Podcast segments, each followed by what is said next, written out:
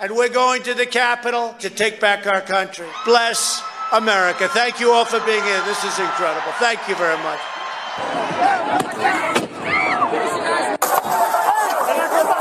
We know that the President of the United States incited this armed rebellion. He must go. He is a clear and present danger to the nation. Preserve, protect, and defend the Constitution of the United States. So help you God? So help me God. Congratulations, Mr. President. So klang er, einer der politisch heißesten Monate, den Amerika und das dazu mitten im Winter je erlebt hat. Der Januar 2021. Da haben Randalierer und rechte Aktivisten zuerst versucht, die friedliche Machtübernahme in den USA an Joe Biden zu stören. Präsident Trump hatte sie in einer Rede aufgepeitscht, auf das Kapitol zu marschieren. Später wollte er damit dann nichts mehr zu tun haben. Vor allem als am 13. Januar, also heute vor einem Jahr, ein zweites Amtsenthebungsverfahren gegen ihn eingeleitet wurde. Eine Woche später wurde dann, Sie haben die Bilder vielleicht noch im Kopf, am 20. Januar unter strengen Corona-Vorkehrungen sein Nachfolger Biden ins Amt eingeführt. Wie dessen Einjahresbilanz innen- und außenpolitisch aussieht, das bespreche ich gleich mit unserem Korrespondenten vor Ort und einem Professor für internationale Beziehungen. Außerdem erzählt mir eine Reporterin von der Washington Post sehr eindrücklich, wie sie vom Sturm auf das Kapitol berichtet hat und dabei Opfer des wütenden Trump-Mobs wurde. Und wir hören, wie der Twitter-Präsident schon jetzt sein politisches Comeback vorbereitet. Heute ist Donnerstag. Sie hören den Podcast für Deutschland mit mir, Marie Löwenstein. Schön, dass Sie dabei sind. Ich bin jetzt als erstes mit unserem Washington-Korrespondenten Majid Zatar verbunden. Hallo Majid. Hallo. Dieser Monat, der Januar vor einem Jahr in den USA, der war ja ganz besonders aufgeheizt. Vielleicht kannst du für uns noch einmal kurz rekapitulieren. Was waren die wichtigsten Ereignisse, die im Januar 2021 ja, kurz aufeinander gefolgt sind? Nachdem der Mehrheitsführer im Senat vor Weihnachten dann endlich anerkannt hatte, dass äh, Joe Biden tatsächlich die Wahl gewonnen hat und am 14. Dezember das Electoral College in den Bundesstaaten den, den Wahlakt, die erste Stufe des Wahlaktes sozusagen vollzogen hatte, hätte es ein ruhiger Januar und ein ruhiger Machtwechsel werden können, hätte es äh, Donald Trump nicht gegeben. Am 6. Januar kam es bekanntlich zu der von Trump, von dem abgewählten Präsidenten angestifteten mhm. Erstürmung des Kapitols. Das hatte dann wiederum zur Folge, dass er obwohl er 14 Tage später aus dem Weißen Haus ausschied, noch ein zweites Impeachment-Verfahren über sich ergehen lassen musste, was im Februar dann aber im Senatsprozess keinen Erfolg hatte. Und letztendlich abgeschlossen wurde dieser Krisenmonat Januar am 20. als Trump zu den Klängen von I Did It My Way ein letztes Mal mit der Air Force One davonflog und Biden dann kurz darauf ja. äh, im Kapitol den Amtseid ablegte. Hm. Dieser 6. Januar, von dem du gerade schon gesprochen hast, das war ja ein Datum, das für viele Amerikaner eine Zäsur bedeutet hat und natürlich auch hier in Deutschland große Schlagzeilen gemacht hat. Ich habe mit einer amerikanischen Kollegin von der Washington Post gesprochen. Sie war damals an dem Tag mitten in der Menge und hat Traumatisches erlebt, das sie bis heute nicht loslässt. Hello. Hi, good morning, afternoon, evening. Hi, good to see you. good to see you. Das ist Kate Woodsam. Wir kennen uns seit 2014. Damals habe ich ein Praktikum in Washington DC gemacht und Kate war meine Redakteurin. Heute arbeitet sie für die Washington Post. Sie ist so um die 40 und eine sehr schlaue und abenteuerlustige Frau, die auch schon viel aus Kriegsgebieten berichtet hat. Auch am 6. Januar letztes Jahr waren sie und ihre Kollegen am Kapitol und schon vorher auf einiges eingestellt, erzählt sie mir. At the time, the Washington Post had outfitted the reporters covering it with bulletproof vests, helmets, gas masks. And so early in the morning, my colleague and I went out to the ellipse, which is the kind of grassy area between the Washington Monument and the White House. Sie ist also ausgerüstet mit Schutzkleidung auf die Trump-Demo gegangen und hat schon auf dem Weg mitbekommen, dass das eine gute Idee war. And I remember walking down the street past a construction site, and this man says to another man in military fatigues, There's going to be stuff in there we can use, concrete pipes. And he was signaling that there could be weaponry. Ja, sie erzählt, schon morgens haben sich Demonstranten auf einer Baustelle eingedeckt, mit Rohren bewaffnet. Viele waren in Tarnkleidung unterwegs und hatten auch Baseballschläger dabei. Aber es waren auch Familien mit Kindern bei dem Trump-Auftritt und Menschen in lustigen Kostümen, also eigentlich ein ganz gemixtes Publikum. Als Trump dann aufgetreten ist, hätte er die Menschen elektrisiert, hat mir Kate erzählt. Trump has an incredible way of connecting with an audience and he's a tremendous storyteller. For better or worse. And people who like him really connect with it. And so people were getting energized. And then, of course, Trump famously ended his speech by saying, Let, us go to the Capitol. We fight like hell. And if you don't fight like hell, you're not going to have a country anymore. So we're going to walk down Pennsylvania Avenue. I love Pennsylvania Avenue. And we're going to the Capitol. And we're going to try and give our Republicans the kind of pride and boldness that they need to take back our country. So let's walk down Pennsylvania Avenue. I want to thank you all. God bless you and God bless America. Thank you all for being here. This is incredible. Thank you very much. Ja, Trump fordert also die Menschenmassen auf, in Richtung des Kapitols zu marschieren. Also in Richtung des Parlaments, wo an diesem Tag die Wahl seines Nachfolgers Biden zum Präsident bestätigt werden soll. Innerhalb von ungefähr einer Stunde machen Tausende mit, erzählt mir Kate. Sie steht mit ihren Kollegen dann ganz nah vor der Absperrung und die Menschenmenge wird immer aufgeheizter. Dann fangen die ersten an, über die Absperrungen zu klettern und ins Kapitol einzudringen. Der Mob, der eigentlich aus ganz unterschiedlichen Leuten bestand, militanten und friedlichen Menschen, hätte plötzlich als eine Einheit funktioniert, sagt Kate.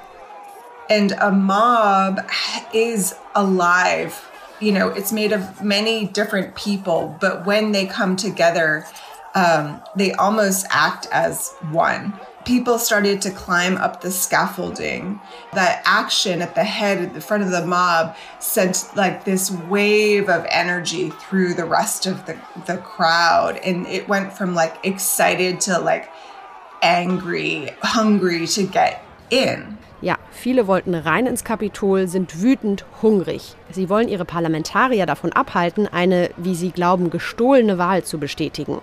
Sie stürmen also nach vorne und sind auch völlig elektrisiert davon, dass sie tatsächlich reinkommen in dieses Kapitol, dieses heilige Gebäude der amerikanischen Nation.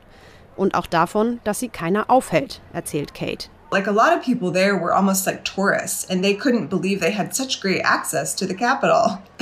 you know, if you're a kid and you're always in your classroom and then suddenly you go into the gym when no one is there, it's like, oh my God, I'm in the gymnasium and the teacher's not here. It's this weird you know, delight that comes from doing something you're you're not supposed to do. Manche Demonstranten seien so wie Schüler gewesen, die merken, dass die Turnhalle nicht abgeschlossen ist und dann einfach ganz aufgeregt sind, etwas Verbotenes zu tun. So vergleicht es Kate. Manchen sei das Ganze dann aber doch irgendwie zu krass gewesen, vor allem als die Randalierer dann anfingen, gewalttätig gegen die Polizei zu werden, Fenster einzuwerfen und ähnliches. Das hört Kate in Gesprächen mit, eingequetscht zwischen den Demonstranten. There were people who got really scared and I saw like I heard a young woman on the phone talking to someone saying, This is bad for our cause. They shouldn't be doing this. Others were leaving and you know, like saying, This is this is too much, this is too much. Manche stürmen also los, andere gehen weg. Auch Kate und ihre Kollegen können sich irgendwann aus der Menge lösen und haben dann etwas entfernt auch erstmals wieder Handyempfang. Jetzt erst hören sie, was sich im Kapitol eigentlich abspielt. Zum Beispiel, dass eine Angreiferin von der Polizei erschossen wurde, dass die Kongresssitzung unterbrochen werden musste und die Parlamentarier in Sicherheit gebracht.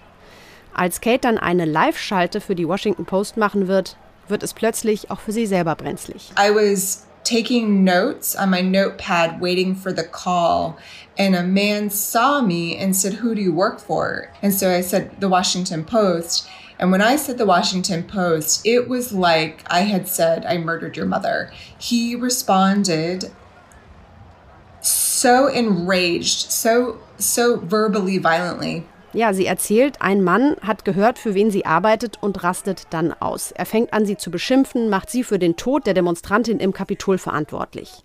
Daraufhin bildet sich eine Traube und immer mehr Menschen fangen an, Kate zu bedrängen, sie zu beleidigen. Ihr rasen dabei tausende Gedanken durch den Kopf. Sie weiß, wie gefährlich diese Leute sind, weil Trump hat ihnen immer wieder und immer wieder eingebläut, Journalisten sind Verräter der Endgegner. Nur nach außen sei sie irgendwie ganz ruhig gewesen, sagt Kate, und das war ihr Glück, denn ihr Körper sei instinktiv wie eingefroren gewesen. And in that moment, my brain chose freeze. And I nodded and I tried to show them that I was not a threat. It went on for five minutes. I was like stuck for five minutes. And so I just like went in between watching almost outside of my body, terrified, and then trying to like figure out a way out of it. Nach einer gefühlten Ewigkeit schafft Kate dann irgendwie die Situation aufzulösen. Sie macht einen kleinen Witz, über den auch ihre Angreifer lachen müssen und so kann sie sich in Sicherheit bringen. In den Tagen danach macht sie ganz normal ihren Job, berichtet viel über den Angriff auf das Kapitol in der Zeitung, im Radio, in Fernsehshows. Das Interesse ist natürlich riesig, weil man muss sich vorstellen, die meisten Menschen sitzen zu dem Zeitpunkt zu Hause im Corona-Lockdown und können gar nicht fassen, was passiert ist. Erst später merkt Kate dann, wie es ihr persönlich geht und wie knapp sie davongekommen ist, wie sehr sie das Ganze, was sie erlebt hat, mitnimmt. Die ehemalige taffe Krisenreporterin traut sich jetzt nicht mehr alleine vor die Tür und hat auch Flashbacks. I was with a childhood friend and he's quite a bit taller than me and he said something like get off your phone let's go and um, my brain took that as threat and I no longer saw the house we were in. Like my brain was like, you're at the Capitol. He in my mind was a rioter. And so I started screaming at him to get away. Ja, sie erzählt, um, als ein Freund sie einmal etwas schärfer im Spaß angesprochen hat, kriegt sie so einen Flashback. Sie sieht plötzlich wieder die Szene vorm Kapitol vor sich und er ist nicht mehr ihr Freund, sondern ein Angreifer. Sie schreit ihn unkontrolliert an, er soll sie in Ruhe lassen. Bis heute, erzählt mir Kate, kämpft sie mit einer sogenannten posttraumatischen Belastungsstörung.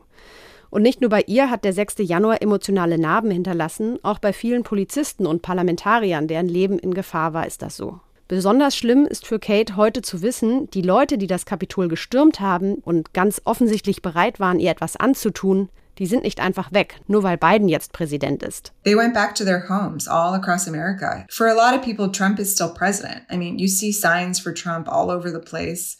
It's not over. It's definitely not over. I think a lot of people think that the insurrection was just the warm-up. Für viele Menschen sei Trump immer noch der legitime Präsident, sagt Kate.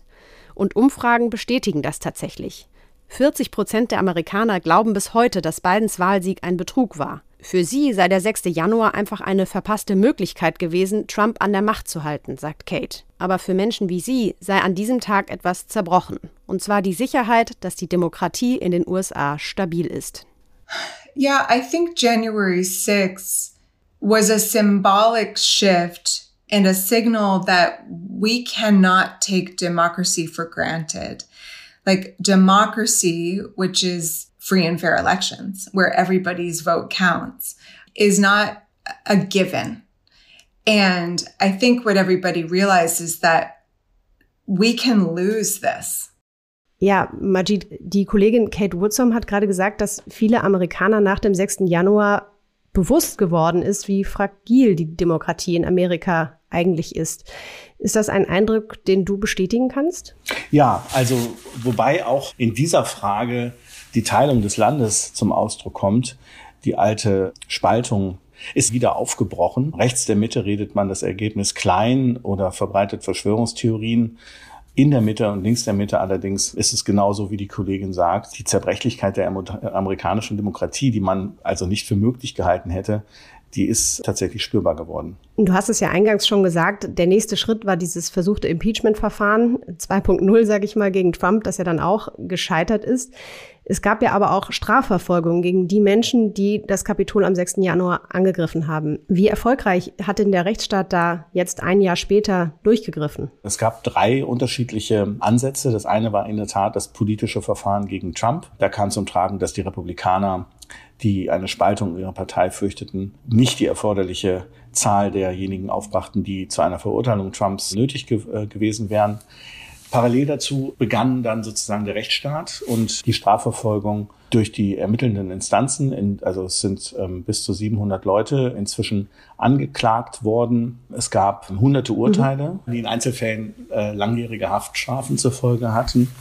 Und es gibt drittens die parlamentarische Aufarbeitung, die von den Republikanern allerdings auch blockiert wird, bis auf die wenigen, die damals sozusagen äh, das Impeachment-Verfahren auch ähm, unterstützt haben. Und da geht es darum, vor allen Dingen aufzuklären, welche Verantwortung Trump tatsächlich konkret mhm. für die Erstürmung des Kapitols hatte und welche Versuche er vorher mit seinen Leuten im Weißen Haus und im Justizministerium unternommen hatte, um die Wahlergebnisse in den Bundesstaaten zu beeinflussen. Das heißt, es ist noch lange nicht abgeschlossen. Schauen wir trotzdem schon mal zurück auf Bidens erstes Jahr im Amt. Das jährt sich ja nächste Woche. Was waren denn seine großen Vorhaben, als er angetreten ist und was konnte er jetzt davon bisher durchsetzen? Also dieses erste Amtsjahr muss man, glaube ich, zweiteilen. Er trat das Amt ja an, als sich das Land in einer schweren, schweren Corona-Krise befand mit damals täglich 3000 Toten. Äh, es gab noch mhm. keinen Impfstoff und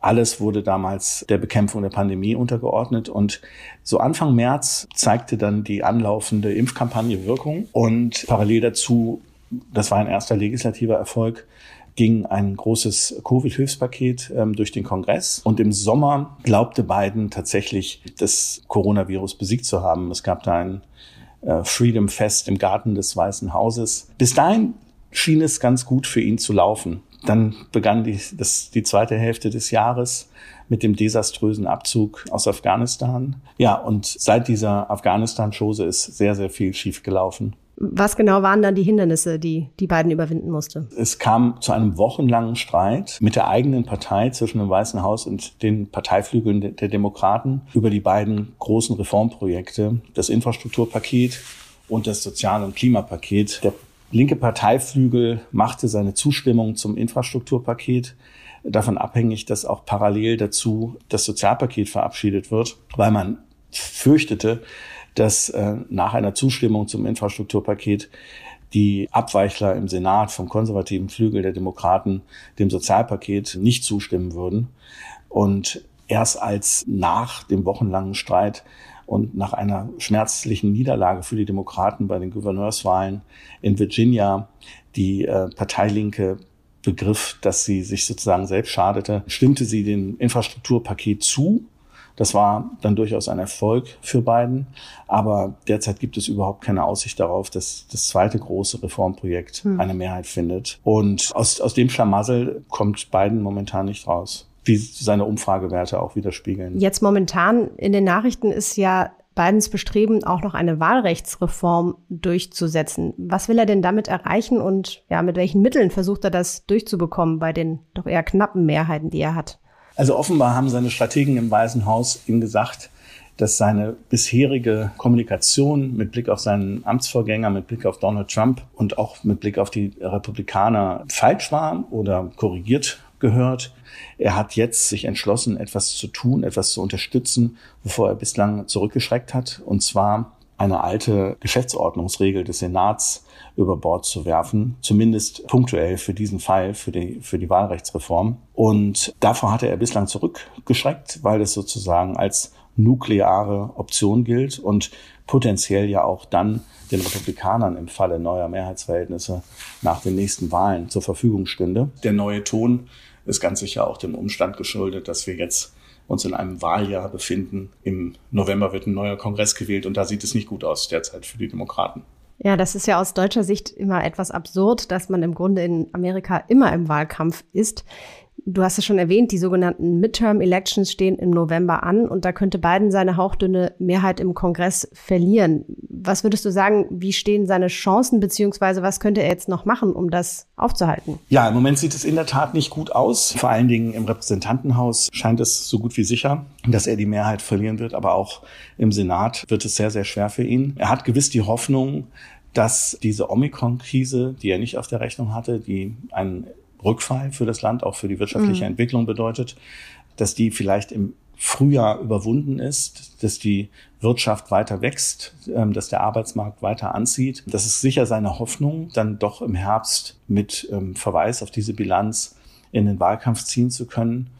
Aber da viele kulturelle Themen, also Kulturkampfthemen hier in Amerika diesen Wahlkampf beherrschen, wird ein Verweis auf einen, einen, einen erfolgreichen Arbeitsmarkt oder auf erfolgreiche Wirtschaftsdaten wahrscheinlich nicht reichen, um hm. diesen Trend zu drehen für ihn. Wir haben gerade von der Kollegin von der Washington Post schon gehört, die Trump-Anhänger sind ja nicht weg, nur weil er nicht mehr Präsident ist. Inwiefern bereitet sich denn Trump auf ein Comeback vor? Ja, also das ist ähm, erkennbar, dass er dabei ist, äh, Geld zu sammeln Auftritte macht, ähm, wieder mehr Interviews gibt. Er ist wieder präsent, ist wieder da in der politischen Arena und er bereitet sich vor, 2024 wieder zu kandidieren. Ich würde aber sagen, dass eine Entscheidung, ob er es wirklich tut, erst nach den Midterms mhm. getroffen wird. Und es gibt immer noch einige Republikaner, die darauf hoffen, dass er nicht antritt und die selber dabei sind, Gelder zu sammeln. Also es gibt da einige, die darauf setzen, dass er am Ende doch nicht antritt. Die Vorstellung, dass diese ehemals loyalen Leute gegen ihn antreten, äh, das, das kann ich mir nicht vorstellen, dass es dazu kommt. Sollte Trump nach den Midterms entscheiden, wieder anzutreten, dann wird er auch durchmarschieren. Mhm. Ja, also ich würde sagen, wir haben jetzt gehört, Bidens Bilanz des letzten Jahres ist nicht allzu berauschend, wofür er auch nur teilweise etwas kann, weil die Corona-Krise ihm natürlich da auch reingerauscht ist. Und das nächste Jahr sieht auch kompliziert aus. Was ist denn deine Prognose? Wird er unter diesen Umständen die ganze Wahlperiode durchhalten, weil im Vorfeld gab es ja auch immer mal wieder Vermutungen, er würde auch vielleicht aufgrund seines Alters irgendwann noch innerhalb der Wahlperiode abgeben, zum Beispiel an Vizepräsidentin Harris. Ja, also immer vorausgesetzt, ähm, dass er bei guter Gesundheit bleibt, kann ich mir nicht vorstellen, dass er vorzeitig sein Amt übergibt, zumal es eher so ist, dass es jetzt hier in Washington darüber geredet wird, ob er nicht doch trotz seines hohen Alters noch einmal für eine zweite Amtszeit mhm. kandidiert. Das hat unterschiedliche Gründe. Zum einen gibt es eine gewisse Unzufriedenheit mit seiner Vizepräsidentin, die sich nicht so macht, wie sich viele Demokraten das erhofft hatten. Aber es gibt auch die Vorstellung, dass womöglich, sollte Trump noch einmal kandidieren, kein anderer diese Koalition hinter sich vereinen könnte, die 2020 dazu führte, dass Trump abgewählt würde. Also nur Biden könnte das nochmal gelingen, ist die Vermutung. Gut, also du sagst, Biden bleibt uns noch eine Weile erhalten, du uns auch in Washington und beobachtest die Lage weiter. Vielen Dank für deine Zeit erstmal. Gerne. Auf Wiederhören. Also innenpolitisch, wir haben es gerade gehört, sieht es für Biden und die Demokraten momentan nicht gerade rosig aus. Wichtige Gesetzespakete stecken im Kongress fest und das nicht nur, weil sie die Opposition blockiert, sondern weil die Partei in sich zerstritten ist. Außerdem bereitet sich Bidens größter Widersacher Trump offenbar auf sein Comeback vor. Zum Schluss der Sendung wollen wir aber noch einmal kurz auf die US-Außenpolitik schauen, die uns ja hier in Deutschland viel unmittelbarer betrifft als die Innenpolitik. Dazu habe ich mir Professor Thomas Jäger von der Universität Köln eingeladen, der sich mit internationalen Beziehungen beschäftigt. Hallo, Herr Jäger. Ich grüße Sie. Ein Jahr Biden. Was würden Sie sagen? Wie ist es für ihn außenpolitisch gelaufen? Gut gestartet, hoffnungsvolle Zwischenbilanz und äh, nach einem Jahr Ernüchterung. Was waren die wichtigsten Highs and Lows, wie man in Amerika sagen würde? Naja, der Start war sozusagen die Rückkehr in das Pariser Klimaabkommen, zurück in die Weltgesundheitsorganisation, die Gespräche mit dem Iran wieder aufgenommen, den Startvertrag mit Russland verlängert und alle jubelten und sagten, da ist das multilaterale Amerika wieder da. Und dann war der große Einschnitt nach der Hälfte Afghanistan, wo man merkte, mhm. die Abstimmung mit den Verbündeten klappt doch nicht so. Die Amerikaner machen ihr eigenes Ding, ziehen ihre Politik durch. Und inzwischen äh, ist die Ernüchterung groß, weil Joe Biden innenpolitisch die Hände gebunden werden und er außenpolitisch sozusagen nicht in die Offensive gekommen ist, die Liga der Demokratien voranzubringen, sondern Acht geben muss, dass er unter dem Druck, den China und insbesondere Russland ausüben, nicht zerbricht. Hm. Russland ist ja ein gutes Stichwort gerade diese Woche, weil die war ja außenpolitisch für die USA gar nicht mal so unwichtig. In Genf wurde mit Russland über die Ukraine beraten. Noch einmal kurz zusammengefasst, die USA und die NATO, also das westliche Verteidigungsbündnis, verlangen, dass Russland seine Truppen von der Grenze zur Ukraine abzieht. Und die russische Führung fühlt sich dagegen durch US-Truppen und Waffenpräsenz in Europa bedroht und pocht auf verbindliche Absprachen mit der NATO und den USA allerdings unter Ausschluss der EU und der Ukraine. Erst einmal gefragt, was kam denn bei den Gesprächen in Genf heraus? Na, es ist ja, wie Sie gesagt haben, sozusagen eine Trias an Gesprächen, die geführt wird. Und die haben auf der einen Seite den aktuellen Anlass, die Lage zu entschärfen, die an der russisch-ukrainischen Grenze entstanden ist. Aber dahinter schwelt sozusagen ein Prinzipienstreit und da kommt man keinen Zentimeter weiter. Für Russland ist die Ukraine sozusagen nur ein Fall unter vielen.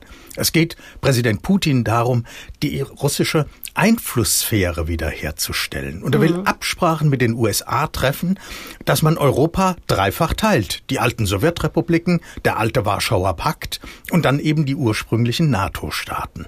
Und darauf kann sich die USA nicht einlassen, ohne die NATO gegen die Wand zu fahren. Mhm.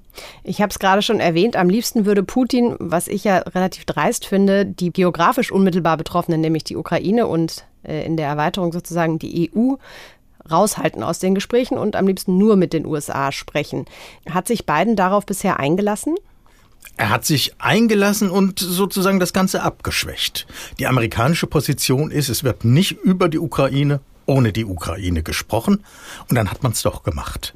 Und es wird nicht mhm. über europäische Sicherheitsordnung ohne die Europäer gesprochen, dann hat man es doch gemacht. Es ist aus russischer Sicht das große Interesse, eben Weltmacht zu sein, mit der man sich nicht anlegt. Und äh, das ist etwas, da sind die europäischen Staaten und die ehemaligen äh, Sowjetrepubliken, die man immer noch so nennt, das ist ja irgendwie verrückt, ne? äh, die, die sind sozusagen in einer anderen Klasse. Da Putin spielt, um es einfach zu sagen, Champions League und die Europäer sind Kreisklasse. Mhm. Der andere große internationale Rivale der USA ist ja zweifellos China. Wie hat sich Biden denn in seinem ersten Jahr da positioniert? Na, er ist im Prinzip in Trumpschen Bahnen geblieben. Das hat auch vor allem innenpolitische Gründe, weil eine Revision der China-Politik zu mehr Kooperation wäre in den USA kaum vermittelbar gewesen. Er hat was anderes gemacht, nämlich die Herausforderung durch China im Prinzip zu kopieren, indem so ein ähnliches Projekt aufgelegt werden soll wie die neue Seidenstraße. Das ist aber alles in den Anfängen, äh, mhm. weil einfach andere äh, Handlungsfelder viel mehr Aufmerksamkeit gebraucht haben und man hier letztlich froh ist, dass die Beziehungen zu China so einigermaßen ruhig sind, denn hinter allem droht hier Taiwan, diese Insel, deren Eigenständigkeit die Amerikaner doch unterstützen unterstützen wollen. Ja, das wollte ich gerade fragen. Taiwan ist ja ein ganz kritischer Punkt. Sie haben es gerade schon gesagt. Und dann auch der Genozid an den Uiguren. Da haben die USA ja zuletzt doch relativ klar Position bezogen. War das für Sie überraschend? Nein, das äh, ist nicht überraschend, wenn man sieht, in welchen innenpolitischen Klemmen der amerikanische Präsident steckt. Er muss sozusagen die äh, Menschenrechtspolitik sehr groß machen. Das äh, erfordert äh, die Linken aus der Demokratischen Partei. Und auf der anderen Seite darf er nicht äh, darf das nicht dazu führen, dass er die gesamte Politik daran ausrichtet, weil das die Gesprächsfäden nach China eben kappen würde. Und die sind ja doch nicht so ausgebildet worden, wie er sich das gewünscht hat. Er hat ja mit John Kerry einen Sonderbotschafter ernannt, der äh, die Klimapolitik hier koordinieren soll, hat versucht, hier in die Führungsrolle zu kommen. Aber das Gesetz, das er zu Hause braucht, um die Hunderte von Milliarden in äh, erneuerbare Energien zu stecken, das kriegt er nicht durch, weil eben Joe Manchin der eigentlich harte Gegner ist und nicht China. Mhm. Das heißt, ohne die Innenpolitik geht es in der Außenpolitik eben auch nicht.